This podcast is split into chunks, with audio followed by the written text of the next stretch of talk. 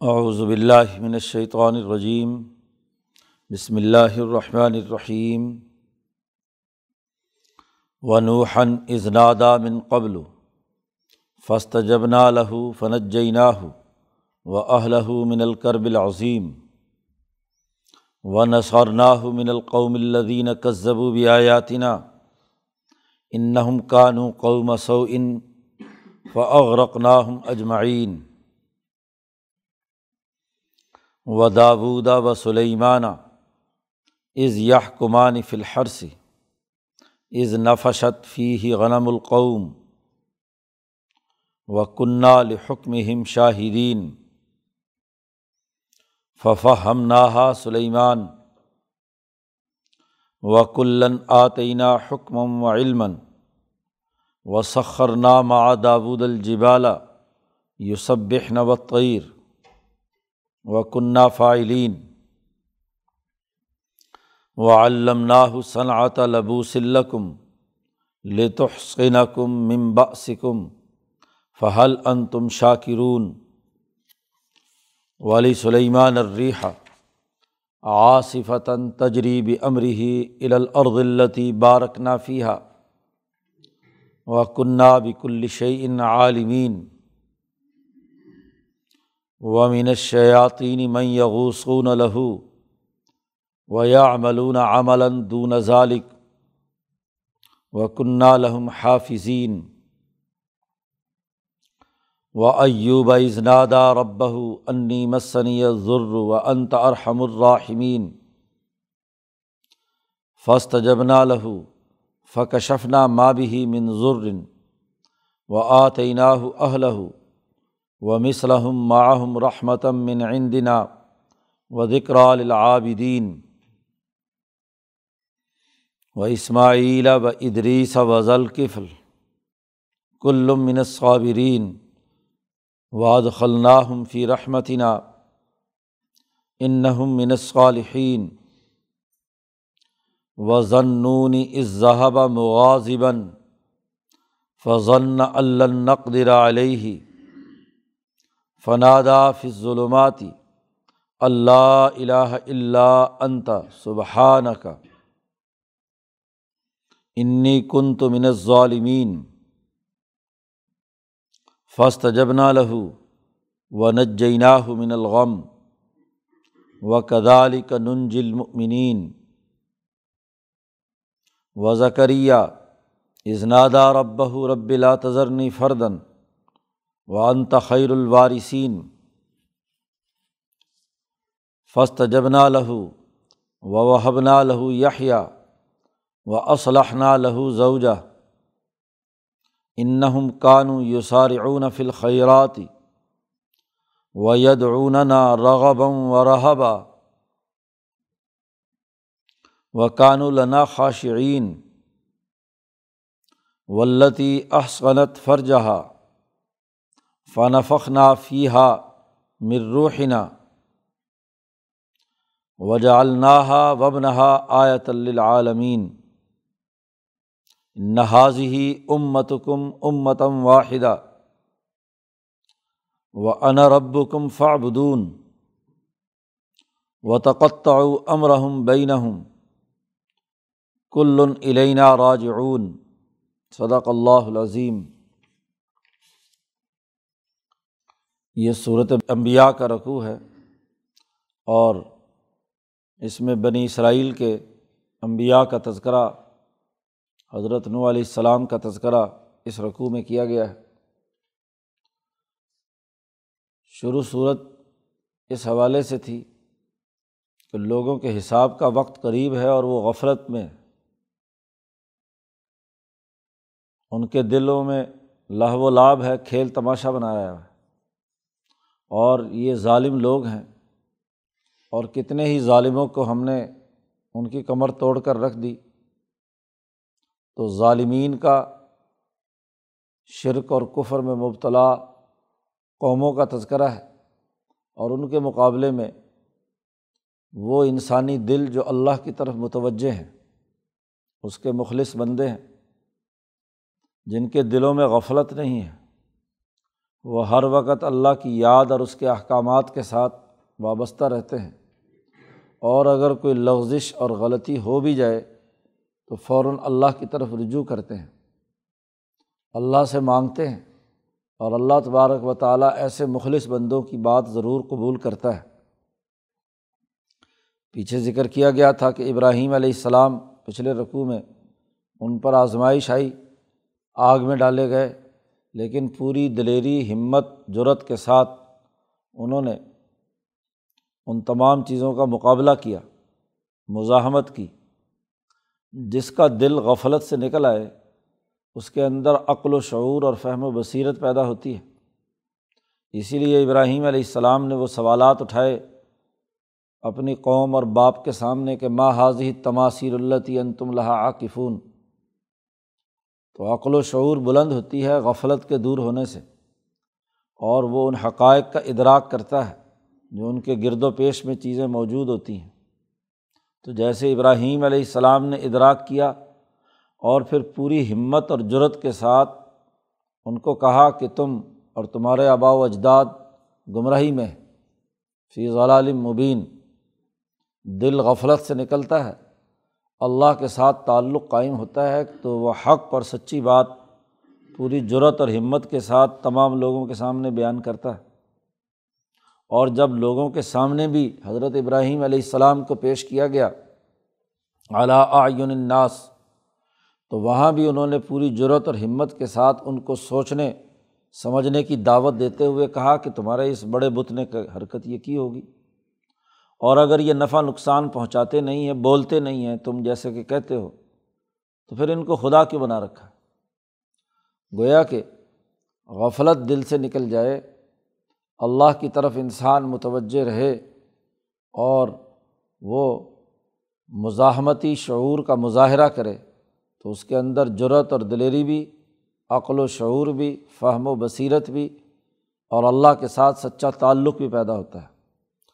پھر اسی طرح حضرت یا، یعقوب علیہ السلام اور اسحاق کا ذکر تھا کہ ہم نے یہ حضرت ابراہیم علیہ السلام کو دیے لوت علیہ السلام کا تذکرہ پیچھے آیا کہ ان کو بھی ہم نے حکم اور علم دیا تھا اور ان کو بھی ظالموں کی اس بستی سے نجات دلائی تھی۔ اب یہاں سے نو علیہ السلام کا قرآن حکیم تذکرہ کرتا ہے کہ نو حن تذکرہ کیجیے نو علیہ السلام کا۔ کہ ازنادہ من قبل، جب ابراہیم اور لوت اور اسحاق اور یعقوب سے بہت پہلے انہوں نے بھی اللہ کو پکارا تھا۔ ان کا دل بھی غفلت سے نکلا ہوا اور اللہ کی طرف متوجہ تھا۔ انہوں نے اللہ کو پکارا کہ لب لا تذر الارض من الکافرین دیارہ ان ظالموں میں کو اس بستی میں سے فنا کر دے۔ انہوں نے یہ پکارا ربی انی مغلوب فن تصر اے اللہ، میں مغلوب ہوں، میری مدد فرما۔ تو یہ دوسری جگہ پر حضرت نو علیہ السلام کی دعائیں قرآن نے ذکر کی ہیں۔ تو انہوں نے ان الفاظ کے ساتھ جب ہمیں پکارا تو فسط جبنا لہو ہم نے نو علیہ السلام کی دعا قبول کی۔ فنت جیناہ و اہل من الکرب العظیم۔ حضرت نو علیہ السلام اور ان کے اہل خانہ کو ہم نے کرب عظیم سے بچایا، نجات دی۔ دو طوفان آسمان سے بھی پانی برسا رہا ہے اور زمین سے بھی تنور سے پانی ابل رہا ہے اور اس وقت کے پورے علاقے کو اس نے گھیر لیا تو وہاں ہم نے نو علیہ السلام اور ان کے ساتھیوں کو اور ان کی جماعت کو اہل میں تمام لوگ شامل ہیں، ان کی جماعت کے تمام لوگ، اسی پچاسی آدمی ہم نے ان کو نجات دی۔ تفصیلی واقعہ کئی جگہ پیچھے گزر چکا ہے اور آگے صورت نوح میں مستقل تفصیل ہے۔ و نثرناہ من القوم الدین کذبو بھی آیاتینہ ہم نے ان کی مدد کی اس قوم کے مقابلے پہ کہ جنہوں نے ہماری آیات کا انکار کیا تھا۔ تو اب ایک طرف وہ قوم تھی جو غافل تھی اللہ دینہ کذبو بھی آیاتنا جن کے دلوں میں غفلت تھی، اور ایک طرف نو علیہ السلام ہیں، جن کے دل اللہ کی طرف متوجہ ہیں اور اللہ کی پکار رہے ہیں۔ انہم کانو قوم سعین وہ بہت ہی برے لوگ تھے۔ نو علیہ السلام نے ساڑھے نو سو سال ان کو دعوت دی اور جتنی دعوت دی، ان کے دلوں کی غفلت دور کرنے کی کوشش کی، اتنا ہی ان کے اندر تکبر اور غرور بڑھتا گیا۔ تو فعغ رقناہم اجمعین، ہم نے ان تمام کو غرق کر دیا۔ اسی پانی کے اندر ڈبو کر ختم کر دیا۔ تو یہاں ان دو آیات میں نو علیہ السلام کا مختصر سا تذکرہ ہے۔ تفصیلات قرآن حکیم نے دوسری جگہ پر بیان کی ہیں۔ اس کے بعد قرآن حکیم نے یہاں حضرت داود اور سلیمان علیہ السلام کا قصہ بیان کیا ہے۔ و داود و سلیمان، قلوب جب اللہ کی طرف متوجہ ہوں، تو صحیح فیصلہ کرنے کی صلاحیت اور استعداد بھی پیدا ہوتی ہے۔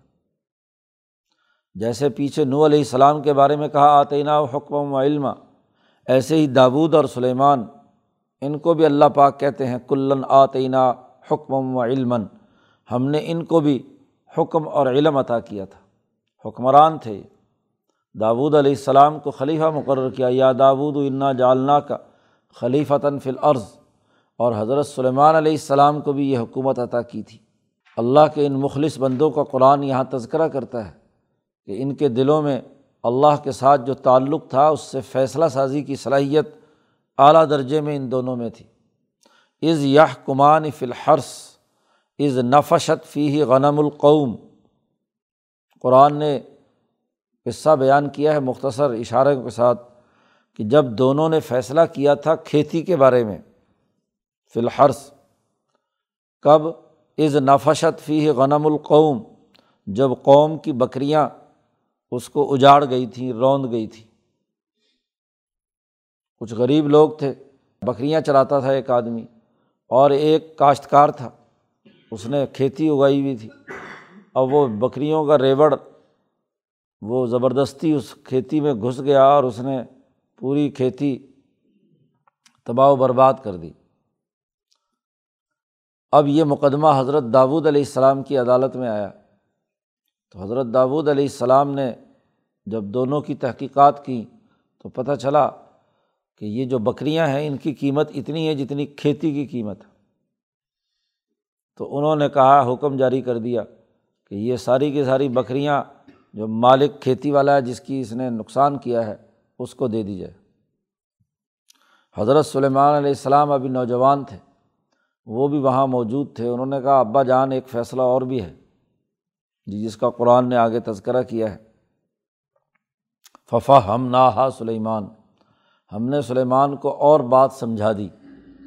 سلیمان علیہ السلام نے کہا، ابا جان، ایک فیصلہ اور بھی ہے۔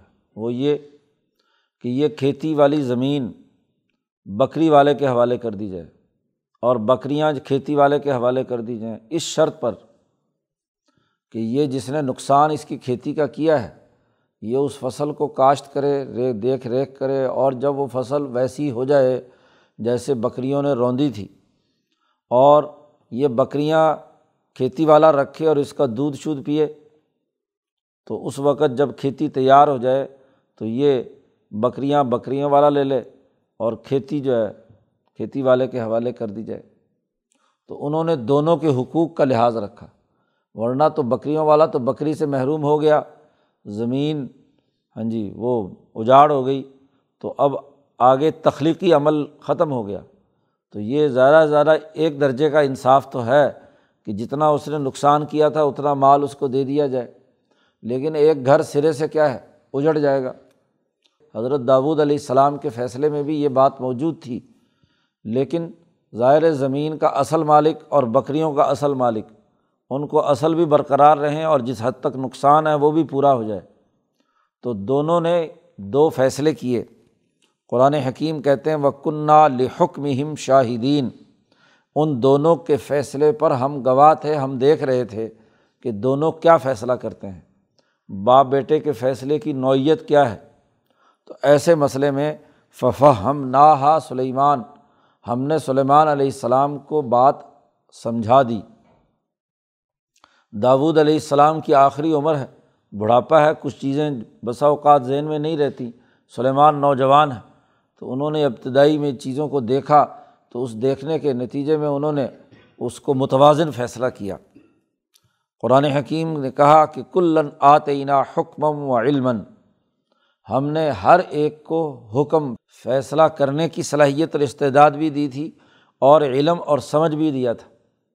انسانی معاشرے میں یہ بات بڑی ضروری ہوتی ہے کہ معلومات بھی صحیح ہوں، علم بھی صحیح ہو، اور تمام معلومات کے آ جانے کے بعد ان معلومات میں سے جو اصل کام کی بات ہے، اس کو پیش نظر رکھ کر ایک صحیح اور درست فیصلہ کیا جائے۔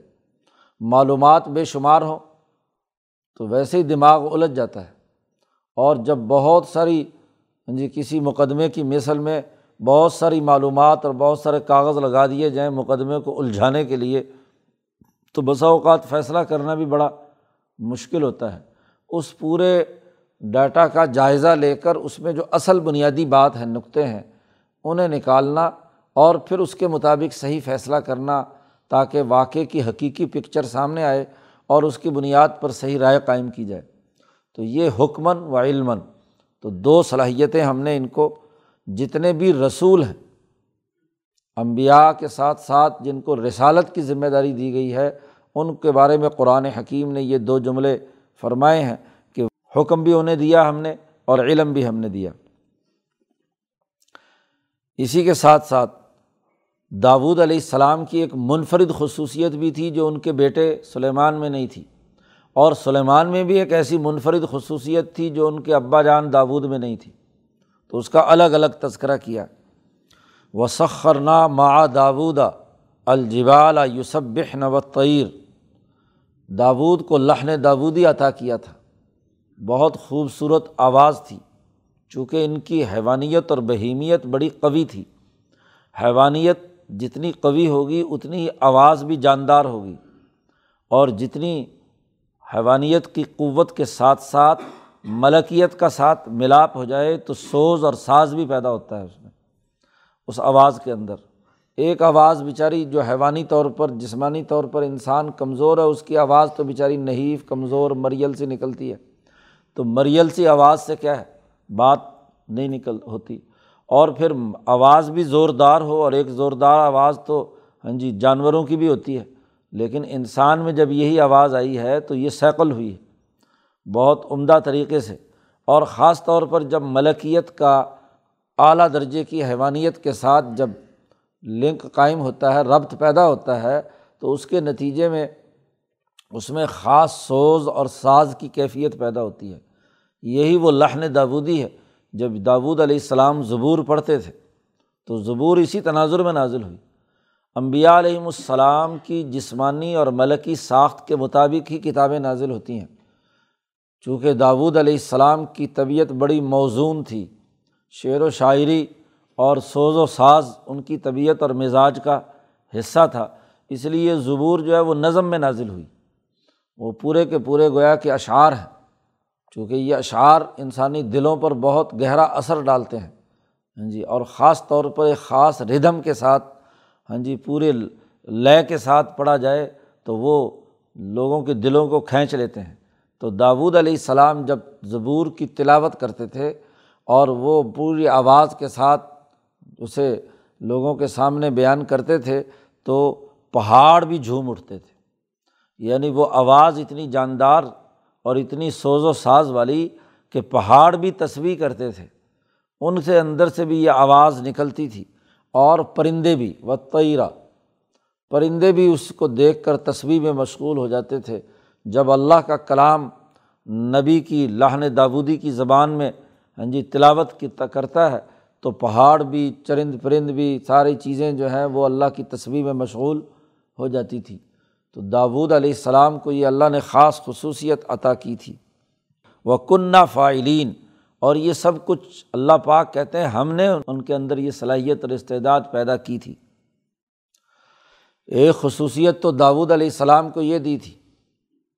جو حکمران ہو، اس کی آواز اچھی ہونی چاہیے۔ جو رہنما ہو، وہ لوگوں کے دلوں کو کھینچنے کی اہلیت اور صلاحیت رکھتا ہو۔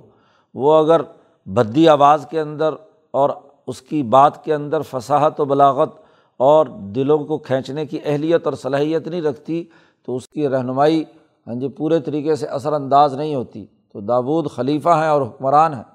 تو حکمران ہونے کی حیثیت سے ان کی آواز میں وہ جادو تھا۔ جو اپنے عوام کے دلوں کو اپنی طرف کیا ہے، کھینچ لیتے تھے۔ اس کے ذریعے سے فکر فروغ پاتا ہے۔ جتنا زیادہ بات اور گفتگو مؤثر ہوگی، دعوت بہتر ہوگی، اتنے ہی کیا ہے، لوگوں کے دلوں تک رسائی ہوگی اور فکر کا فروغ ہوگا۔ کوئی استاذ اور معلم اس کی انداز اور گفتگو درست ہے تو طلباء کو فکر اچھی طریقے سے منتقل ہوگا اور اگر ادھر ادھر کی ٹامک ٹوئیاں مار رہا ہے تو ظاہر ہے کہ اس کے ویسے ہی اثرات شاگردوں پر مرتب ہوں گے۔ دوسری اہم ترین ہم نے ان کو یہ خصوصیت عطا کی تھی کہ وہ علّہ صنعت لبو سلکم ہم نے ان کو ایک صنعت عطا کی تھی۔ ہم نے تعلیم دی تھی لوہے کا لباس بنانے کی۔ قرآن نے دوسری جگہ پر کہا ہے وہ علنا لہ الحدید ہم نے داود علیہ السلام کے ہاتھ میں لوہا نرم کر دیا۔ لوہے کی دریافت اور اسے پگھلا کر اشیا بنانے کا سب سے پہلا عمل حضرت داود علیہ السلام سے لوگوں میں چلا ہے۔ دھاتوں کو تلاش کرنا اور ان دھاتوں کو قابل استعمال بنانا یہ ایک مکمل صنعت اور کاریگری ہے۔ ہاں جی اس کے بغیر دنیا نے ترقی نہیں کی تو لوہے کی اشیا کا استعمال، لوہے کی دریافت اور اس کو پگھلا کر ہاں جی اس میں سے فالتو چیزیں جو ہیں ان کو نکال دینا، مٹی وٹی، باقی چیزیں جو ہیں، جب وہ پکتا ہے ہاں جی لوہا گرم ہوتا ہے ایسی مٹی میں کہ جس مٹی کے اندر وہ جذب نہیں ہوتا، تو پھر اس میں جب جو خالص لوہا ہوتا ہے، وہ بہہ کر ایک جگہ چلے جاؤ اسٹیل مل میں چلے جاؤ، تو وہاں یہ سارا بڑے بڑے پتھر ڈالے جاتے ہیں ہاں جی اس آگ کے اندر۔ تو وہ اس آگ میں جب وہ پتھر پگھلتا ہے، تو اس میں سے لوہا الگ ہے اور باقی کچرا الگ ہونا شروع ہو جاتا ہے۔ اور وہ لوہا جو ہے، پھر وہ مٹی کی ایک ایسی نالیاں بنی ہوئی ہیں کہ جن کے ذریعے سے کیا ہے، وہ آتا ہے اور پھر جہاں جہاں اس کو جس جس سائز کی پلیٹ بنانی ہوتی ہے، اس کے مطابق وہ بن جاتی ہے۔ تو یہ لوہے کو دریافت کرنا اور لوہے کو پکا کر الگ کر کے اس کی چیزیں بنانا اور سب سے نفیس ترین کام ہوتا ہے زرا بنانا۔ زرا بنانے کے لیے کڑیاں بڑی نرم اور چھوٹی چاہیے، چھوٹے سائز کی چاہیے۔ باقی موٹے موٹے ہتھیار بنا لینا، یہ تو آسان ہے۔ ہاں جی ہتھوڑی بنا لی، کوہاڑا بنا لیا یا کوئی اور اس طرح لوہے کی چیزیں، حل پنجالی وغیرہ بنا لی۔ لیکن انسانی جسم کا لباس بنانا، لبوس کہا قرآن نے۔ ایسا تمہارا لباس، تمہارے لیے لباس بنایا لتو سنکم ممبا سکم تاکہ تم جنگوں سے اپنے آپ کو محفوظ کرو۔ گویا کہ ایک نیا ملٹری ازم داود علیہ السلام نے متعارف کرایا کہ وہاں جو فوجی نظم و نسق اور اس کی ضوابط ہیں، ان کے لیے اپنے دشمن کے مقابلے میں اپنی فوج کو محفوظ بنانے کا بہترین لباس یعنی زرا اور خود بنانے کا نظام، چونکہ تلواروں سے لڑائی ہوتی تھی۔ تلوار کا وار جسم پر ہو جائے تو ہاں جی، جسم کٹنے کا اندیشہ۔ تو اس لیے وہ زیرہ پہنتے تھے کہ جس پر تلوار کے وار بھی ہوں تو اس کے نتیجے میں کیا ہے؟ تو اس لوہے کے اوپر وار پڑتا تھا، جسم محفوظ رہتا تھا۔ اسی طرح جو خود پہنتے تھے، تو وہ خود بھی، ناک بھی پوری اور یہ یہاں بھی پورا چہرہ اور کان، سارا چیز ڈھکی ہوئی، صرف آنکھیں اور چیزیں نظر آ رہی ہیں، صرف اتنا۔ تو باقی جو ہے، وہ آدمی لوہے کے اندر، تاکہ وہ تلوار دماغ پر لگتی تھی، دماغ کے دو ٹکڑے ہو جاتے تھے۔ اب اس سے حفاظت کے لیے ہم نے لباس بنانے کا طریقہ حضرت داود علیہ السلام کو سکھایا۔ مولانا عبید اللہ سندھی رحمۃ اللہ علیہ فرماتے ہیں کہ جتنی بھی دنیا میں نئی ایجادات اور صنعتیں ہوئی ہیں، اس کے بانی امبیا علیہم السلام ہیں۔ امبیا علیہم السلام ہیں یا وہ حکمہ ہیں جن کے دلوں میں اللہ نے یہ بات ڈالی کہ جنہوں نے یہ چیزیں دریافت کی ہیں۔ تو لوہے کی صنعت اور اس کی صلاحیت اور استعداد، ایک تو یہ اقتصادی قوت کا ذریعہ بھی ہے کہ ان چیزوں کو بنا کر فروخت کرنا اور دوسرا فوجی سیاسی طاقت اور قوت کے لیے بھی یہ لازمی اور ضروری ہے کہ اپنی فوج کی حفاظت کے لیے اس کو بہتر سے بہتر لباس دیا جائے۔ تو قرآن کہتا ہے صنعت لبو سلکم لطح سنکم ممبا سکم تاکہ تم بچو، محفوظ رہو اپنی لڑائیوں میں ممبا سکم فہل ان تم شاکرون؟ کیا تم اللہ کا شکر نہیں ادا کرتے؟ کہ اللہ نے اتنا بڑا انعام دیا ایک نبی کے واسطے سے اور پھر داود علیہ السلام نے کہ اس پر اجارہ داری قائم نہیں کر لی، کوئی کمپنی رجسٹرڈ کرا کر اپنے قبضے میں لے لیا ہو، اس کا عام انسانیت کے لیے وقف کر دیا کہ جو بھی اس کو بنائے انسانی فائدے کے لیے۔ کیونکہ امبیا علیہم السلام جب چیزیں دریافت کرتے ہیں تو وہ کل انسانیت کی بھلائی کے لیے ہوتی ہیں۔ یہ آج کا سامراجی نظام ہے کہ یہ کمپنیاں بنا کر چیزوں کو اپنے نام پر رجسٹرڈ کر لیتے ہیں۔ اور پھر لوگوں کے حقوق پر ڈاکہ ڈالتے ہیں۔ اس کا فارمولہ لوگوں کو نہیں بتلاتے، حالانکہ یہ تمام ایجادات اور دریافتیں انسانوں کی مشترکہ کاوشیں ہیں۔ اور جو مشترکہ کاوشیں ہیں، وہ پوری انسانیت کے درمیان مشترک رہنی چاہئیں اس کے اوپر اجارہ داری قائم کرنا یہ یہاں کے سامراجی ظالمانہ اور تغوتی نظام کا حصہ ہے۔ جن کے دل غافل ہیں، اللہ کا شکر ادا نہیں کرتے، شاکرون کا لفظ اسی لیے قرآن حکیم نے استعمال کیا ہے۔ ایک کفران نعمت ہے اور ایک شکران نعمت ہے۔ نعمت کا شکریہ یہ ہے کہ اللہ نے جو تمہیں صلاحیت استعداد دی ہے، اس کے ذریعے سے تمام انسانیت کی بھلائی اور ان کی فلاح و بہبود کے لیے کام کیا جائے۔ اور کفران نعمت یہ ہے کہ ان تمام نعمتوں پر ایسی اجارہ داری قائم کر لے کہ اس کے ذریعے سے صرف خود ہی فائدہ اٹھائے، باقیوں کو اس سے محروم کر دے۔ تو یہ حضرت داود علیہ السلام کو ہم نے فکر کے فروغ کے لیے اچھی زبان اور لہن داودی معاشی ترقی کے لیے ایک نئی صنعت اور سیاسی طاقت کے لیے ہم نے فوجی لباس بنانے کا طریقۂ کار انہیں دیا۔ تو تینوں چیزیں جو سماج کی ضرورت کے لیے تھیں، وہ ہم نے داود علیہ السلام کو خاص طور پر عطا کی۔ یہ تو داود علیہ السلام کی الگ سے منفرد خصوصیت قرآن حکیم نے بیان کر دی۔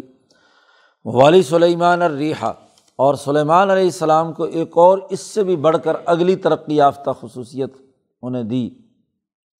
اب انتظام اور نظم و نسق کے لیے ایک جگہ سے دوسری جگہ پر جانا آنا یہ بہت بڑا کام ہے۔ ہاں جی اور یمن سے لے کر شام اور فلسطین تک کے تمام علاقے پر سلیمان علیہ السلام کی حکمرانی ہے۔ داود علیہ السلام کی حکمرانی کو بڑھاتے بڑھاتے سلیمان علیہ السلام نے بہت طویل، لمبے عرصے پر، عربوں کے پورے علاقے پر سلیمان علیہ السلام کی حکمرانی قائم ہو گئی۔ اب ایک جگہ سے دوسری جگہ آنا جانا، اس کے لیے سواریوں کا استعمال لمبے سفر ہاں جی آسانی پیدا کرنے کے لیے۔ ہم نے سلیمان کو ایک ایسی خصوصیت دی والی سلیمان الریحا آصفتاً تجریب امری الارض التی بارک نافیہ سلیمان علیہ السلام نے اللہ سے ایک دعا مانگی تھی کہ یا اللہ مجھے حبلی ملک اللہ یم بغیل ممبادی اے اللہ مجھے ایسی حکمرانی عطا کر، ایسی حکمرانی اور ملک عطا فرما کہ جو میرے بعد کسی کو بھی نہ ہو، کسی کے لیے کو بھی وہ نہ دی جائے۔ تو اللہ پاک نے ان کو ایسی حکمرانی عطا کی کہ نہ صرف انسانوں پہ، تمام جانوروں پہ، جنات پہ، اور اس فضا پر بھی ری پر، ہوا پر بھی انہیں کنٹرول دے دیا۔ ہواؤں کے اوپر بھی انہیں کنٹرول دے دیا۔ وہ اپنے تخت پر بیٹھتے اور ہوا کو حکم دیتے اور وہ حت تخت کو لے کر چلنا شروع ہو جاتی اور اس ہوا میں حفاظت بھی اس کی۔ آج جہاز بنا لیے جا چکے ہیں۔ جب انسان نے غیر نبی نے کیا ہے، ایسی عقل کے ساتھ انسانوں کو ایک جگہ سے دوسری جگہ منتقل کرنے کا نظام بنایا ہے، تو سلیمان علیہ السلام کے لیے یہ کام کیوں نہیں ہو سکتا؟ سلیمان علیہ السلام کے لیے ہم نے زور سے چلنے والی ہوا مسخر کر دی۔ تجریبی امر ہی، جو سلیمان علیہ السلام کے حکم سے چلتی تھی۔ الارض التی بارک نافیہ اس زمین کی طرف جس پر ہم نے برکات نازل کی ہیں، فلسطین اور بیت المقدس کی طرف۔ شام اور یمن دور دراز کے علاقوں کا بحثیت خلیفہ سلیمان علیہ السلام کو سفر کرنا پڑتا تھا۔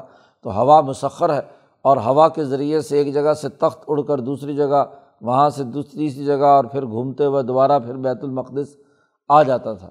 تو تمام کی نگرانی تبھی ہوگی جب حکمرانی پرندوں پر بھی ہو، چرند پر بھی ہو، جنات پر بھی ہو، تو اور ہوا پر بھی ہو، تو ان تمام کے لیے یہ ٹرانسپورٹیشن کا نظام بہتر ہونا ضروری ہے۔ حکمران کے لیے یہ بھی ضروری ہے کہ وہ اپنی مملکت کے تمام علاقوں کا دورہ کر سکے۔ اس لیے جو عام انسانوں کے پاس سواری نہ ہو، وہ سواری کم از کم صدر مملکت اور وزیر اعظم اور حکمرانوں کے پاس ضرور ہونی چاہیے تاکہ وہ زیادہ بہتر طریقے سے نظم و نسق کریں۔ سواری کا مقصد ہی یہ ہے کہ جس کے ذریعے سے وہ انسانی نظم و نسق قائم کرے، محض مزے اور لذت لینے کے لیے تھوڑا ہی ہے۔ انسانیت کی خدمت کے لیے ہاں جی یہ ہم نے ہوا مسخر کی حضرت سلیمان علیہ السلام کے لیے۔ و کنہ بک الشعین عالمین اور ہم ہر چیز کی مکمل خبر رکھتے تھے۔ ہمارے ما علم میں تھا کہ کون سی چیز کیسے استعمال آئی۔ ہوا کی توانائی کو کیسے استعمال کیا جا سکتا ہے۔ تو اصل میں تو انرجی کا استعمال ہے کہ کیسے آپ اسے کرتے ہیں اور اس سے نتائج پیدا کرتے ہیں۔ یہ ہم کو سب چیزوں کی خبر تھی اور ان خبر کے مطابق ہم نے وہ علم سلیمان علیہ السلام کو دے دیا۔ وہ پرندوں کی بولیاں سمجھ رہے ہیں، جانوروں سے گفتگو کر رہے ہیں، ہواؤں کے ساتھ گفتگو کر کے ان کو حکم دیتے ہیں کہ ادھر جاؤ ادھر جاؤ۔ تو یہ ساری صلاحیت اور استعداد ہم نے خاص طور پر سلیمان علیہ السلام کو دی۔ اور یہ ایسی حکمرانی تھی کہ قیامت تک اس طرح کی حکمرانی ہم کسی کو نہیں دیں گے۔ لائم بغیل احدم ممبادی حدیث میں آتا ہے، بخاری شریف میں کہ نبی اکرم صلی اللہ علیہ وسلم فرماتے ہیں کہ رات کو ایک جن آ گیا میرے پاس۔ اور میرا ارادہ ہوا کہ اس کو پکڑ کر مسجد نبوی کے ستون سے باندھ دوں تاکہ لوگ جو ہیں وہ صبح کو تماشا دیکھیں اس افریت من الجن کا کہ یہ ہاں جی اتنا بڑا جن جو ہے بندھا ہوا ہے، لوگ تماشا دیکھیں۔ لیکن پھر مجھے اپنا بھائی سلیمان کی بات یاد آ گئی۔ سلیمان نے کہا تھا کہ اللہ تعالیٰ میری حکمرانی ایسی مجھے عطا کر کہ میرے بعد کسی کو نہ ملے۔ تو میں نے اپنے بھائی کی شرم کی وجہ سے کیا ہے، اس کو اپنی حکمرانی کو ظاہر نہیں کیا۔ حکمرانی تو رسول اللہ صلی اللہ علیہ وسلم کو بھی حاصل تھی۔ درخت کو حکم دیتے تو وہ چلا آ جاتا۔ جی ہوا کو حکم دیتے تو وہ بھی سب سب کام تھی۔ لیکن لوگوں کے سامنے اس کا اظہار اس لیے نہیں کیا کہ سلیمان علیہ السلام نے چونکہ ظاہری طور پر انسانیت کے سامنے ان تمام چیزوں کے استعمال کرنے کا طریقۂ کار سلیمان علیہ السلام کا تھا تو مجھے اپنے بھائی سلیمان کی دعا یاد آ گئی، اس لیے میں نے اسے چھوڑ دیا۔ جا۔ اسی طریقے سے وامین شیاطین اور سلیمان علیہ السلام کے لیے ہم نے شیاطین کو بھی مسخر کر دیا۔ جنات اور شیطان شیطان چونکہ جنات میں سے ہے، تو جنوں میں سے جو شیطان تھے، بڑے بڑے سرکش قسم کے، بڑے بڑے افریت قسم کے، وہ بھی ہم نے مسخر کر دیے۔ سلیمان علیہ السلام کے لیے۔ میں یغوسون لہو، جو سمندروں میں غوطہ لگاتے تھے سلیمان علیہ السلام کے حکم سے۔ سلیمان علیہ السلام انہیں حکم دیتے بحیرۂ احمر کے کنارے پر یہ سارا ہاں جی عرب مملکت ہے، ادھر آگے یمن سے آگے عدن سے بحیرۂ ہند شروع ہو جاتا ہے۔ تو اس پورے بحیرہ عرب میں اور اس میں خلیج فار، خلیج احمر میں اور خلیج فارس میں بھی دونوں طرف کی حکومتیں پورا جزیرۃ العرب ان کی حکمرانی کا تھا، تو ہم نے ان کے لیے شیطان مسخر کر دیے کہ وہ ان کو سمندروں میں غوطہ زن ہو کر مچھلیاں نکالنا، سیپیاں نکالنا، ہیرے جواہرات نکالنا، نیچے سے معدنیات نکالنا سمندروں میں سے، یہ کام ہم نے ان کے ذمے لگایا۔ تو وہ شیطان تابے تھے، ان کا پورا کنٹرول جو ہے وہ سلیمان علیہ السلام کے پاس تھا۔ تو جو شیاطین ہے وہ ان کے تابع کر دیے۔ کتنے ہی شیاطین۔ میں یغوسون لہو، اور وہ یا عملون عملاً دون ظالقہ اور وہ اس کے علاوہ بھی بہت سارے سمندروں میں غوطہ ہی نہیں، دریاؤں میں غوطہ زن ہو کر ہی کام نہیں، باقی اس کے علاوہ بھی اور بہت سارے عمل کرتے تھے۔ قرآن نے دوسری جگہ پر کہا ہے کہ بڑی بڑی تماثیل، تصویریں بناتے تھے۔ ہاں جی بہت بڑے بڑے لگن بناتے تھے، برتن جی ہاں جی فان ہاں جی اسی طریقے سے بہت ساری مکانات بناتے تھے محاریبہ ہاں جی عمارتیں، بڑی بڑی بلڈنگیں جو ہیں، ان سے، ان ان سے کام لیتے تھے سلیمان علیہ السلام۔ جیسا کہ اب یہ ہیکل سلیمانی حضرت سلیمان علیہ السلام نے انہیں جنوں سے شیاطین سے بنوایا۔ تو یہ بھی ہم نے ان کے لیے مسخر کر دیے۔ تو حکمرانی اتنی زیادہ ترقی یافتہ بن گئی سلیمان علیہ السلام کے زمانے میں کہ وہ ان بڑے بڑے شیطانوں سے بڑی بڑی عمارتیں، بلڈنگیں ہاں جی وہ بنانے لگے اور انسانوں کے فائدے کی جائز بہت بڑا مجمع آپ کے ساتھ ہے تو ان تمام کے لیے کھانے کا بندوبست، جانوروں کے لیے الگ، چرند، پرند کے لیے الگ، انسانوں کے لیے الگ۔ تو بڑے بڑے جفان جفان کہتے ہیں بڑے بڑے مٹکے، کڑھائی جسے کہتے ہیں، جس میں چیزوں کا پکنا، پورے لشکر کا اور ان تمام کو کھلانا۔ تو وہ بڑے بڑے کام، بھاری قسم کے کام ہیں جی وہ ان سے۔ داود علیہ السلام نے تو باریک ترین، نفیس ترین کام ذرا کا۔ اور ان سے لوہے کے بڑے بڑے کام جو ہوتے ہیں، ان شیاطین سے حضرت ہاں جی سلیمان علیہ السلام نے کام لیا اور وکنہ لہم حافظین اور ہم ان کی نگرانی اور حفاظت کرتے تھے کہ کہیں یہ بھاگ بھوگ نہ جائیں، کنٹرول میں رہیں، جو حکم دیا جائے اس کے مطابق جی وہ کام کریں۔ تو یہ ہم نے سلیمان علیہ السلام کو مزید خصوصیت عطا کی ہواؤں کے ذریعے سے ہاں جی جو دیکھ بھال اور نگرانی کا نظام اور معاشی ترقی کے لیے ان شیطانوں سے کیا ہے، کام لے کر بڑی بڑی بلڈنگیں اور عمارتیں اور اشیا بنانا، یہ ہم نے حضرت سلیمان علیہ السلام کو دیا۔ تو دونوں حضرات کی خصوصیت یہاں زیادہ تفصیل کے ساتھ بیان کی ہے۔ اختصار کے ساتھ داود اور علیہ السلام کا قصہ آگے صورت صبا میں بھی آ رہا ہے۔ تو قرآن حکیم نے یہاں ان انبیاء کا تذکرہ کر کے بتلایا کہ جن کے دل اللہ کی طرف متوجہ ہیں ہاں جی اللہ کے حساب کتاب کے ساتھ ڈرتے ہیں وہ ہم منصاعتی مشفقون قیامت سے ڈر رکھتے ہیں، تو وہ ان لوگوں کے اندر یہ عقل و شعور اور اہلیت اور صلاحیت پیدا ہو جاتی ہے۔ وہ ایوب ازنادہ ربا ایوب علیہ السلام کا تذکرہ بھی کیجیے کہ جب انہوں نے اپنے رب کو پکارا کہ انی مسنی یا ضر و انتار ہم الرحمین ایوب علیہ السلام پیدا ہوئے تو شہزادے تھے، مال و دولت تھا شروع زمانے میں بڑے جانور ہاں جی محلات، بیویاں اور بچے اور سب دنیا بھر کی کوئی نعمت ایسی نہیں تھی جو ایوب علیہ السلام پر نہ ہو۔ لیکن ایک وقت آیا اللہ نے آزمائش کی اور اس آزمائش کے اندر حضرت ایوب علیہ السلام سے یہ ساری چیزیں یک بعد دیگر چھین لی گئیں۔ نہ مکان، نہ جائیداد، نہ پیسے، نہ اولاد، صرف ایک بیوی بچی۔ اور وہ بیوی جو ہے اس نے ساری عمر خدمت کی حضرت ایوب علیہ السلام کے ساتھ رہی۔ اب جسم میں ہاں جی طرح طرح کے امراض اور پھوڑے، پھنسیاں وغیرہ وغیرہ، ان پر بڑی آزمائش آئی۔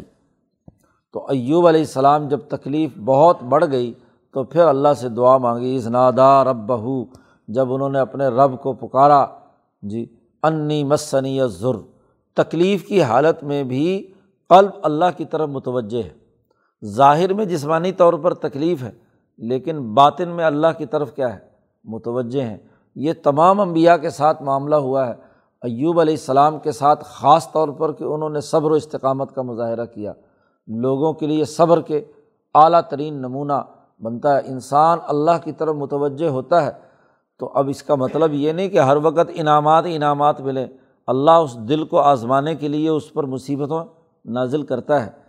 حضرت اقدس شاہ عبد الرحیم رائے پوری رحمۃ اللہ علیہ فرماتے ہیں کہ جو مقربین بارگاہ الہی ہوتے ہیں، وہ ظاہری طور پر بلاؤں اور مصیبتوں میں مبتلا ہوتے ہیں۔ متواصل الاحزان ہوتے ہیں۔ متواصل الاحزان کی صفت نبی اکرم صلی اللہ علیہ وسلم کی بیان کی ہے۔ شمائل ترمزی میں نبی اکرم صلی اللہ علیہ وسلم کی جو شمائل، آپ کی عادات و اخلاق پر جو کتاب موجود ہے، جس میں حضور کی عادات و اطوار پر گفتگو کی ہے، وہاں ایک خصوصیت اور ایک آزمائش حضور کی یہ بھی بتلائی کہ ان پر غموں کے پہاڑ ٹوٹتے تھے۔ پہلے تیرہ سال مکہ مکرمہ میں اذیتیں اور تکلیفیں اور پھر دس سال مدینہ منورہ میں بھی منافقین، یہودیوں کی سازشیں، مکر و فریب، دھوکہ دہی اور پھر اتنا بڑا نظم و نسق اس کے نتیجے میں حضور صلی اللہ علیہ وسلم پر غموں کی اور حزن کی بارش ہوتی تھی۔ متواصل ہاں جی جڑے ہوئے ہوتے تھے۔ سلسلہ در سلسلہ آپس میں کیا ہے؟ حزن و غم۔ لیکن یہ دل پر ظاہر نہیں ہوتا۔ جسم پر تو یہ تکلیف ہوتی ہے۔ حضرت نے فرمایا کہ ظاہر اور باطن میں فرق ہوتا ہے۔ ان مصیبتوں پر بھی باطن مطمئن ہوتا ہے اللہ کی طرف۔ تو جس کا باطن ان مصیبتوں کے باوجود اللہ پر مطمئن ہو کہ وہ جس حال میں رکھے ہاں جی اس کے بندے ہیں، وہ جس حال میں رکھے، اس کو برداشت کرے، قبول کرے۔ اور اللہ سے عافیت کی دعا مانگتا رہے، لیکن جو بھی اس کے ساتھ ہو رہا ہے، اس کو قبول کرے۔ اور چونکہ یہ بلائیں جی مصیبتیں، یہ تو لازمی تقاضا ہے اللہ سے تعلق کا۔ ایک صحابی حضور کے پاس آئے اور کہا کہ یا رسول اللہ، مجھے آپ سے بڑی محبت ہے۔ میں کیا کہا؟ کہ جی مجھے بڑی محبت پھر تیسری دفعہ پوچھا، اس نے کہا، بڑی محبت۔ حضور نے فرمایا، مصیبتوں کے لیے تیار ہو جاؤ۔ کیونکہ مصیبتیں سے اللہ میاں پہچاننا چاہتا ہے کہ یہ محبت ایسی دودھ پینے والے مجنو کی ہے۔ ہاں جی ٹھوک بجا کر دیکھنا پڑتا ہے مٹکے کو کہ مٹکا جو ہے ٹوٹا ہوا ہے۔ اگر اس کو اوپر بجایا جائے اور وہ بج رہا ہو تو اس کا مطلب ہے کہیں نہ کہیں سے کریک ہے۔ اور اگر نہ بجے، جتنے مرضی اس کے اوپر ہاں جی لگاؤ تو نہ بجے تو اس کا مطلب یہ ہے کہ وہ مٹکا صحیح ہے۔ تو آزمائش اس کے بغیر نہیں ہوتی کہ مصیبتیں اور مشقتیں اور بلائیں ان کے اوپر آتی ہیں۔ اور نہیں تو جسمانی تکلیف، تو یہ امبیا کی آزمائش ہوتی ہے کہ یہ جسمانی تکلیف، اس کی وجہ سے نبی کے بارے میں یہ سمجھنا کہ وہ کسی ناوز باللہ، کسی گرفت کے اندر ہے یہ بات غلط ہے۔ وہ ان کے لیے آزمائش ہوتی ہے۔ اب حضرت سے پوچھا کہ یہ کیسے پتہ چلے گا کہ یہ آزمائش ہے یا عذاب ہے؟ جی حضرت شیخ الہند رحمۃ اللہ علیہ، حضرت رائے پوری رحمۃ اللہ علیہ سے پوچھا گیا کہ یہ کیسے پتہ چلے گا؟ تو حضرت نے فرمایا کہ جس مصیبت کے بعد اللہ کی طرف رجوع کی توفیق ہو جائے، تو اس کا مطلب یہ کہ یہ آزمائش تھی۔ آدمی اس مصیبت سے ڈر کر، خوف زدہ ہو کر اللہ کی طرف متوجہ ہو، تو اس کا مطلب یہ کہ آپ کو کیا ہے؟ توفیق مل گئی، ایک آزمائش تھی اور جتنا زیادہ اس کے بعد آزمائش بڑھے اور اتنا ہی زیادہ آپ کا رجوع اللہ کی طرف بڑھتا چلا جائے، تو یہ ایسے ہی ہے نا کہ جیسے کوئی بندہ ویسے تو نہیں مانتا، تو اس کو دو چار تھپڑائی ہاں جی کر کے، ادھر ادھر کی کر کے، تو پھر وہ سیدھے راستے پر آ جائے۔ تو اس کے لیے تو مار کیا ہے، بہت اچھا نتیجہ پیدا کرتی ہے۔ اور جس مار کے بعد تکبر اور ضد پیدا ہو جائے کہ اچھا مجھے مارا ہے، تو میں تو نہیں کرتا یہ کام۔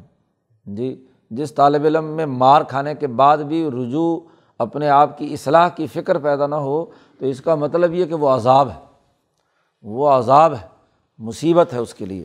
تو یہاں حضرت ایوب علیہ السلام کا تذکرہ چل رہا ہے کہ جب ان پر مصیبت آئی، جسم سے پھوڑ، پھوڑے رس رہے ہیں، پیسے ہے نہیں، کھانے پینے کو کچھ ہے نہیں ہاں جی سب جانور اور تمام چیزیں ختم ہو گئی۔ ایسی مصیبت کے عالم میں بھی ان کی توجہ اللہ کی طرف ہے۔ یہ نہیں ہے کہ دل کے اندر کسی قسم کی کوئی غفلت یا بے توجہی کی کیفیت ہو امبیا کے قصے اس لیے بیان کیے جاتے ہیں کہ یہ نمونے کے لوگ ہیں۔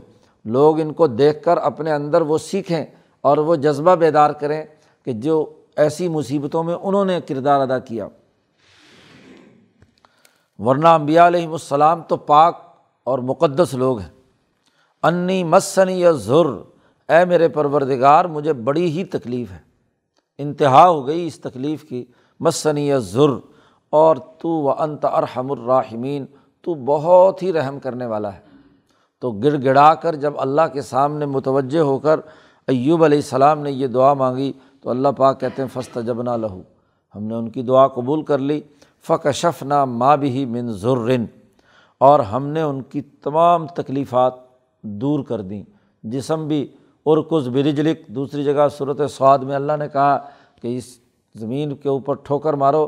تو یہاں سے چشمہ پانی کا ابھرے گا، اس میں نہاؤ، دھو، اس نہانے سے جسم ہاں جی ٹھیک ہو گیا، بالکل صحت مند ہو گئے، بیوی بھی جو ہے بوڑھی ہو چکی تھی، وہ بھی جوان ہو گئی ہاں جی اولاد بھی دوبارہ جتنی پہلے اولاد تھی، اس سے دگنی، تگنی دے دی۔ قرآن کہتا وہ آتعینہ ہو اہل ہو ہم نے ان کو، ان کے گھر والے دے دیے یعنی اولاد و مصلحم معاہم جتنی پہلے اولاد تھی، اس سے ڈبل دے دی۔ آزمائش اور امتحان میں جب پورے اترے، اللہ کی طرف متوجہ رہے، تو اللہ پاک نے انعام کے اندر کیا، ڈبل انعام انہیں دیا۔ رحمتم من عندنا، یہ ہم نے اپنی طرف سے ان پر رحمت کی۔ جو ان کی پہلے اولاد تھی، وہ تو ٹھیک ہے اپنی جگہ پر۔ ہاں جی وہ ہاں جی ان کی مصیبت دور ہونے کے بعد ان کو ملی، ہم نے مزید انعام اور رحمت کرتے ہوئے ڈبل دے دیا۔ اور وہ ذکر للعابدین اور ایوب کے اس کام کو ہم نے نصیحت بنا دیا تمام عبادت گزاروں کے لیے۔ جو بھی اللہ کے عبادت گزار بننا چاہتے ہیں قیامت تک، ان کے لیے ایوب کا صبر ایوب جو ہے، وہ ہم نے نصیحت بنا دی کہ مصیبت پر صبر کرو گے تو یہ انعامات ملیں گے۔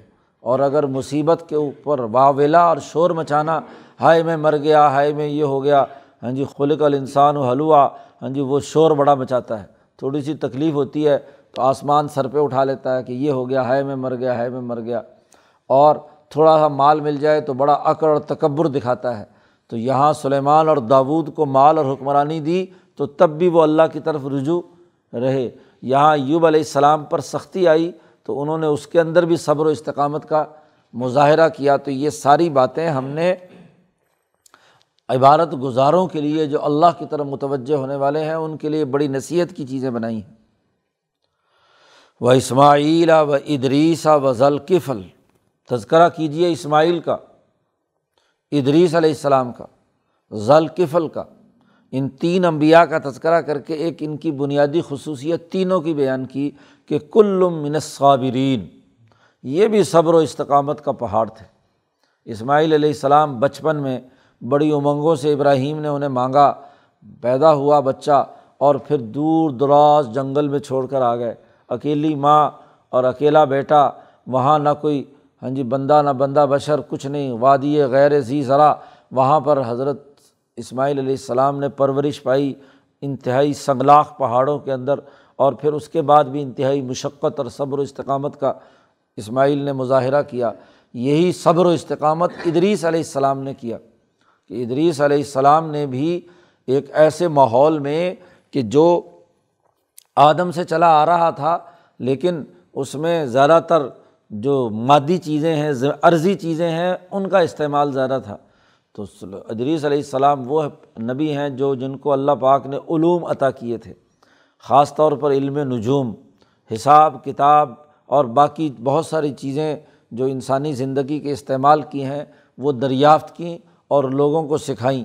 تو انسانوں کو حیوانیت سے وہ نکال کر انسانیت کے لیے بڑی محنت اور مشقت کی لوگوں کی طرف سے بڑی مزاحمت ہوئی اور اس میں بھی بڑا صبر و استقامت کا مظاہرہ حضرت ادریس علیہ السلام نے کیا۔ و ذل کفل کفل چادر والا ذوالکفل نام ہے۔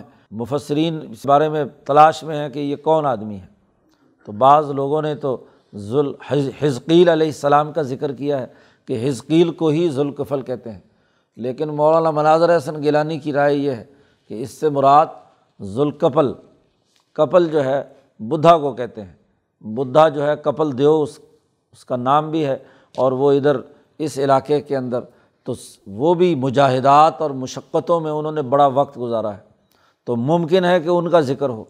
ذوالقفل سے مراد وہ نبی ہوں، کیونکہ عربوں کے اندر تو اس نام کا کوئی نبی وہاں پر موجود نہیں ہے۔ صائبین میں ضرور ہے اور حزقیل بھی چونکہ یہاں اسی علاقے کے اندر، یہ ایرانی علاقے کے ہیں، اگر اس کی طرف لوگوں نے منسوب کیا ہے۔ لیکن مولانا کی رائے یہ ہے، مناظر حسن گیلانی کی، کہ یہاں سے مراد بدھا ہے، جو ذوالکفل کپل دیو، چونکہ ان کا دارالحکومت تھا، شہزادہ تھا شہزادے کی حالت کے اندر ہوتے ہوئے ہاں جی انہوں نے بڑی مشقت اور مجاہدات کی زندگی گزاری۔ تمام نعمتیں اور انعامات جو ہیں، وہ جھٹک دیے۔ اور اللہ کی رضا کے لیے پہاڑوں میں، غاروں میں انہوں نے ہاں جی اس کی طرف متوجہ ہوئے اور اس کے ذریعے سے لوگوں کو انسانیت کی، کیونکہ ویدک دھرم میں جو سختیاں پیدا ہو چکی تھیں، یہودیوں کے سے اثرات آ چکے تھے، تو اس کا رد کرنے کے لیے لوگوں میں نرمی اور انسانیت کا سکھانے کا عمل اور وہ صبر و استقامت کے بغیر نہیں ہوتا۔ تو یہ صبر و استقامت جو ہے، یہ ان کو ہم نے دیا کل من صابرین قرآن حکیم کہتا ہے اد خلّہ فی رحمتنا ہم نے ان تمام کو اپنی رحمت میں داخل کیا۔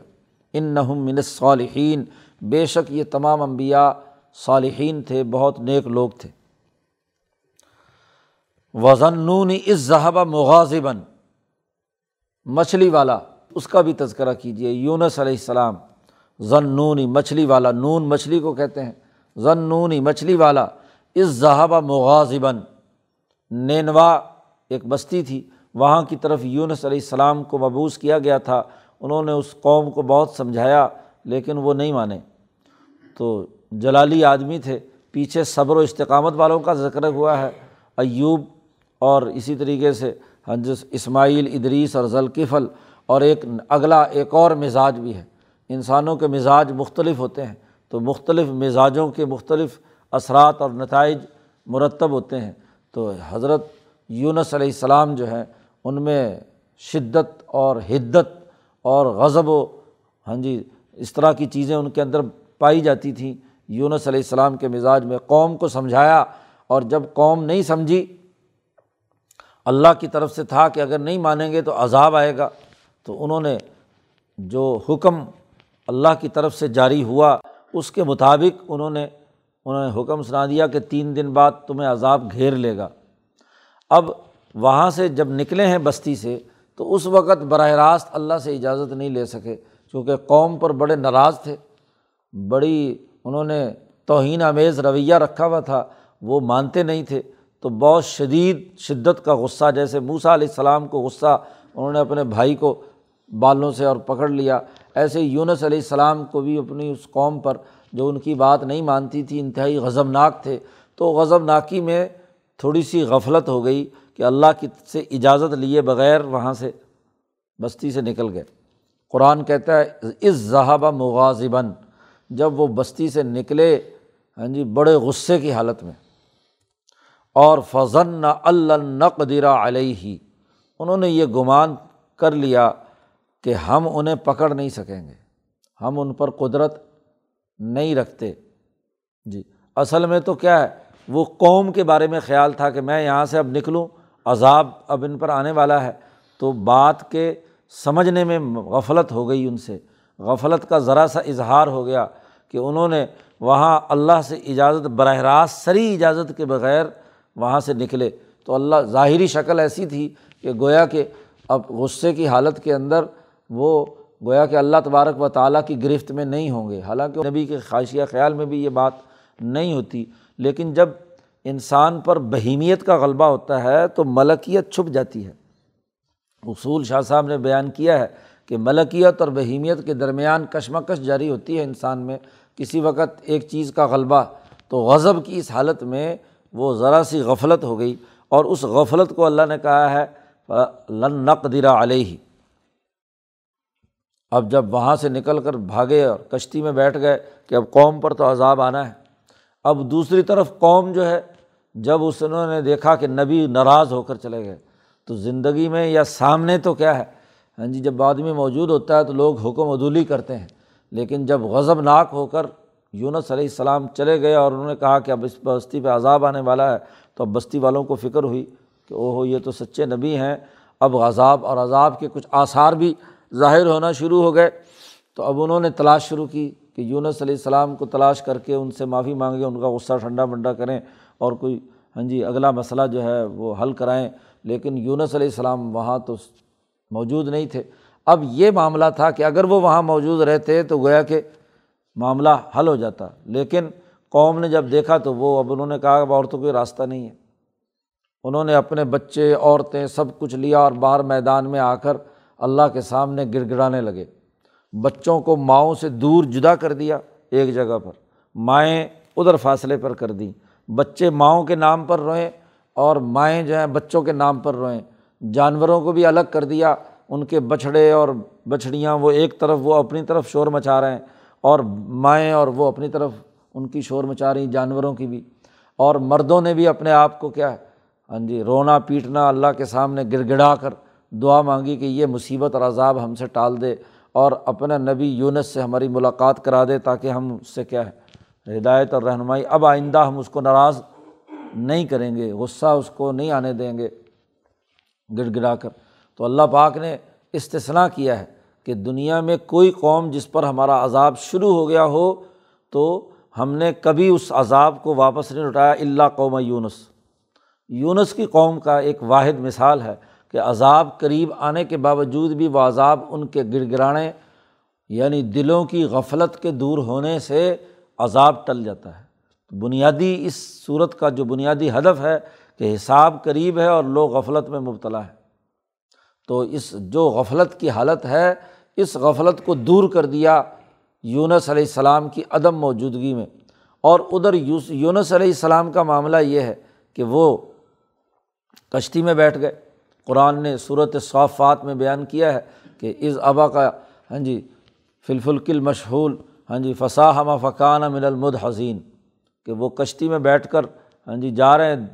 اب وہ ملا نے کہا کہ بھی کشتی بھاری ہو گئی ہے، کسی نہ کسی بندے کو قربانی دینی پڑے گی۔ اب ان کشتی والوں میں سے کوئی نہ کوئی دریا میں چھلانگ لگائے۔ تو اب کون لگائے؟ تو اس کے لیے جتنے لوگ بیٹھے ہیں، وہ قرآن اندازی میں نام نکال رہے ہیں کہ بھائی کون قرا ڈالو، کون چھلانگ مارے، کس نے اپنی زندگی ہاں جی ختم کر کے اس باقی لوگوں کی زندگی بچانی ہے۔ تو اب جب بھی قرآن نکالتے ہیں تو یونس کا نام آتا ہے۔ جی دو تین دفعہ یہ کام ہوا تو یونس علیہ السلام کو احساس ہوا کہ اوہ، اس نے کہا نا ملا نے کہ بھائی کوئی بھاگا ہوا غلام ہے جو اپنے آقا کی نافرمانی کر کے نکلا ہے یہاں سے۔ ہاں جی تو وہ تبھی کشتی ڈاواں ڈول ہو رہی ہے، ورنہ تو کیا ہے؟ تو اب احساس ہوا حضرت یونس علیہ السلام کو کہ یہ تو کیا ہے، میں ہی ہوں۔ اب کہتے ہی اس کو ہے عابق اس غلام کو کہتے ہیں جو اپنے مالک اور آقا سے ہاں جی چھوٹ کر بھاگ جائے، جان چھڑا کر۔ تو قرآن نے بھی لفظ یہی استعمال کیا کہ اللہ کی اجازت کے بغیر نکلے تو گویا کہ اللہ کی بندگی اور غلامی سے کیا ہے؟ بھاگ کر جا رہے ہیں غصے کی حالت کے اندر۔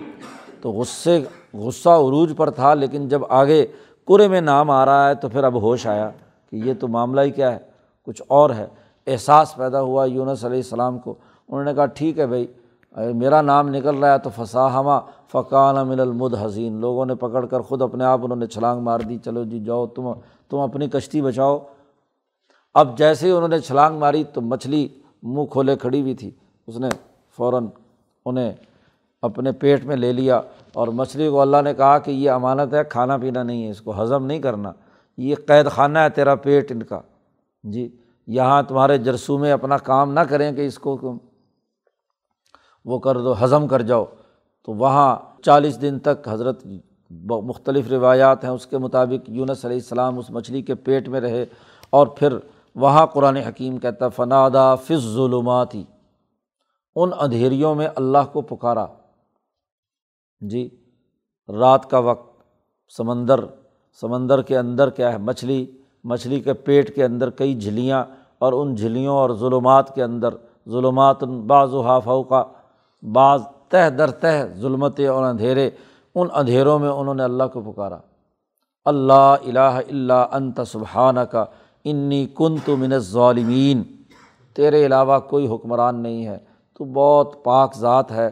بے شک میں نے اپنے اوپر بڑا ظلم کیا ہے۔ انی کن تو من ظالمین غفلت ہو گئی۔ ہاں جی اور غفلت میں اور غصے کی حالت میں قوم کو چھوڑ کر چلا جانا۔ قوم کا لیڈر قوم سے جدا ہو جائے تو بڑی غفلت کی بات ہے۔ وہ ان کو چھوڑ کر چلا جائے اور ایسی ناراضگی جس ناراضگی کے اندر شفقت نہ ہو۔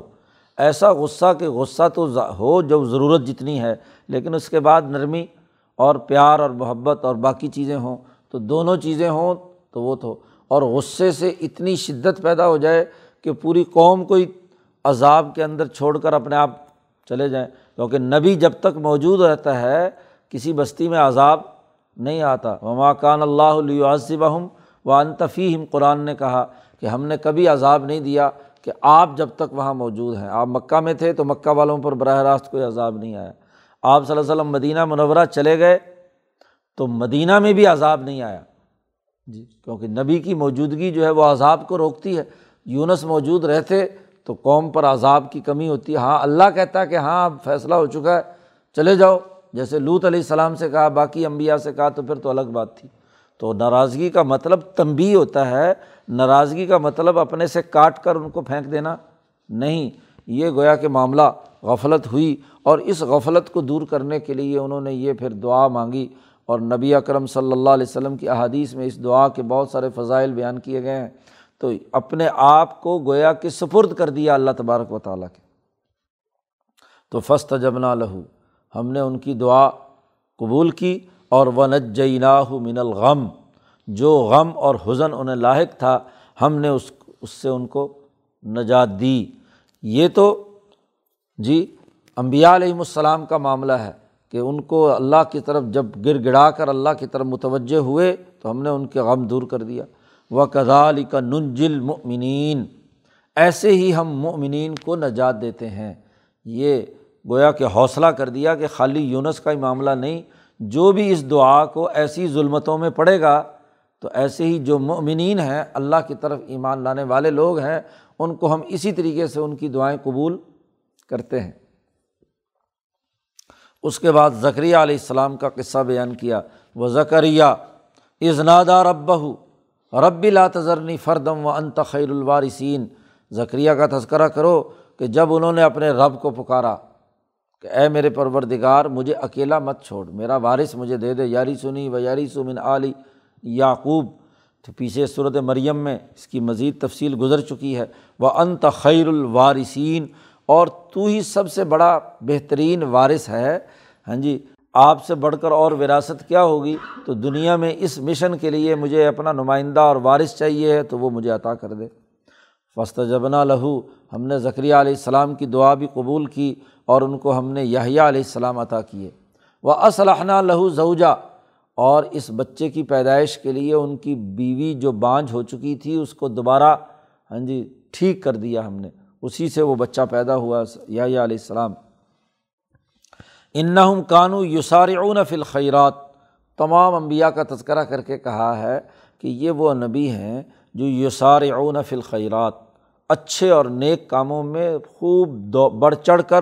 دوڑ کر کیا ہے، حصہ لیتے ہیں۔ یدعوننا، اللہ پاک فرماتے ہیں کہ ہمیں پکارتے ہیں رغباً و رہبن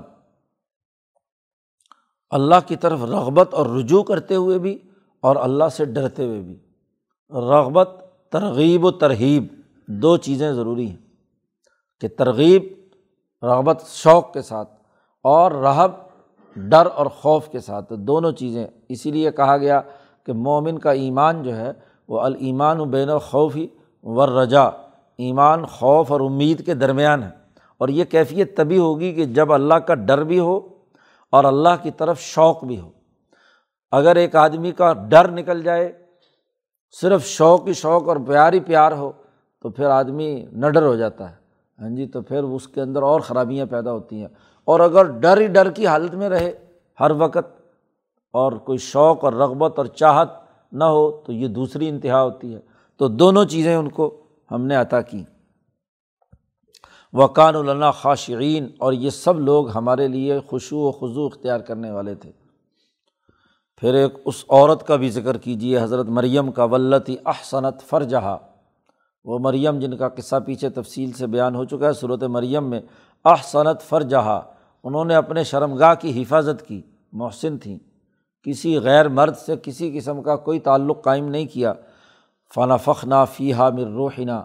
ہم نے ان میں اپنی روح پھونک دی اور اس روح کے پھونکنے سے ہم نے ان کو اور ان کے بیٹے کو نشانی بنا دیا جہان والوں کے لیے۔ جالناہا وبنہا آیت اللعالمین بغیر باپ کے بیٹا عیسیٰ علیہ السلام پیدا کیے تو عورت بھی منفرد اور ایسی عورت جس نے ایسا بچہ جنم دیا ہو جو بغیر مرد کے تعلق سے وجود میں آیا اور ایسا بیٹا جو بغیر باپ کے ہو، تو ہم نے تمام جہان والوں کے لیے اسے نشانی بنا دیا۔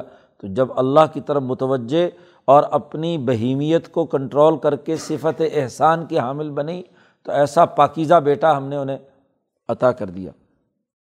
تمام انبیاء کا تذکرہ کر کے قرآن کہتا ہے انحاظ ہی امت کم امت ام واحدہ یہ تمہاری امت ایک ہی امت ہے۔ تمام انبیاء نو علیہ السلام سے لے کر حضرت عیسیٰ علیہ السلام کا آخر میں تذکرہ کیا ہے۔ ہاں جی تو یہ تمام کی تمام امبیا کی ایک ہی پارٹی ہے، حزب اللہ ہے۔ ایک امت ہے، ایک جماعت ہے، ایک پارٹی ہے۔ سب ایک ہی دین پر تھے۔ وہ انا رب کم فابدون اور میں تمہارا رب ہوں۔ اللہ کہتے ہیں، میں تمہارا رب ہوں فابدونی میری ہی عبادت کرو۔ اب و تقطع امرحم بین ہوں بعد کے لوگوں نے اس دین کو آپس میں ٹکڑے ٹکڑے کر دیا۔ امت واحدہ تھی اور اس امت واحدہ کے لوگوں نے اختلافات اور فرقوں اور اس کے انکار اور کفر اور غفلت سے اس کے اندر بہت سارے ٹکڑے کر دیے۔ تقتعو امرحم بینہم کل علینا راجعون۔ لیکن یاد رکھو، ان تمام کو لوٹ کر ہمارے پاس ہی آنا ہے۔ پھر ہم فیصلہ کریں گے کہ تمہاری جماعت تو ایک تھی، تو یہ تمہارے اختلافات، انہوں نے خرابی کیوں پیدا کی؟ کیوں لڑائی جھگڑے تم نے پیدا کیے؟ اختلافات پیدا کر کے انسانوں کے لیے خرابی اور قتل و غارت گری کا بازار کیوں گرم کیا؟ تو ہماری طرف ہی سب کو لوٹ کر آنا ہے۔ تو تمام انبیاء کا تقریباً آد نو علیہ السلام سے لے کر عیسیٰ علیہ السلام تک انبیاء کا یہاں تذکرہ کر کے ہاں جی ان کے رویے، ان کے اخلاق، ان کا کردار، انہوں نے اجتماعیت کے لیے جو کام کیے ہیں جو انہوں نے ظلم کے مقابلے میں عدل کے لیے جد وجہد اور کوشش کی ہے، اس کا تذکرہ اس رقوع میں کر دیا۔ اللہ تعالیٰ قرآن حکیم کو سمجھنے اور اس پر عمل کرنے کی توفیق عطا فرمائے۔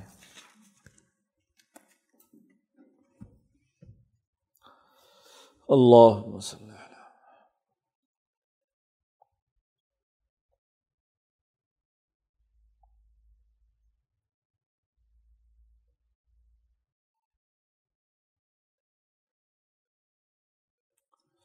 اجوائن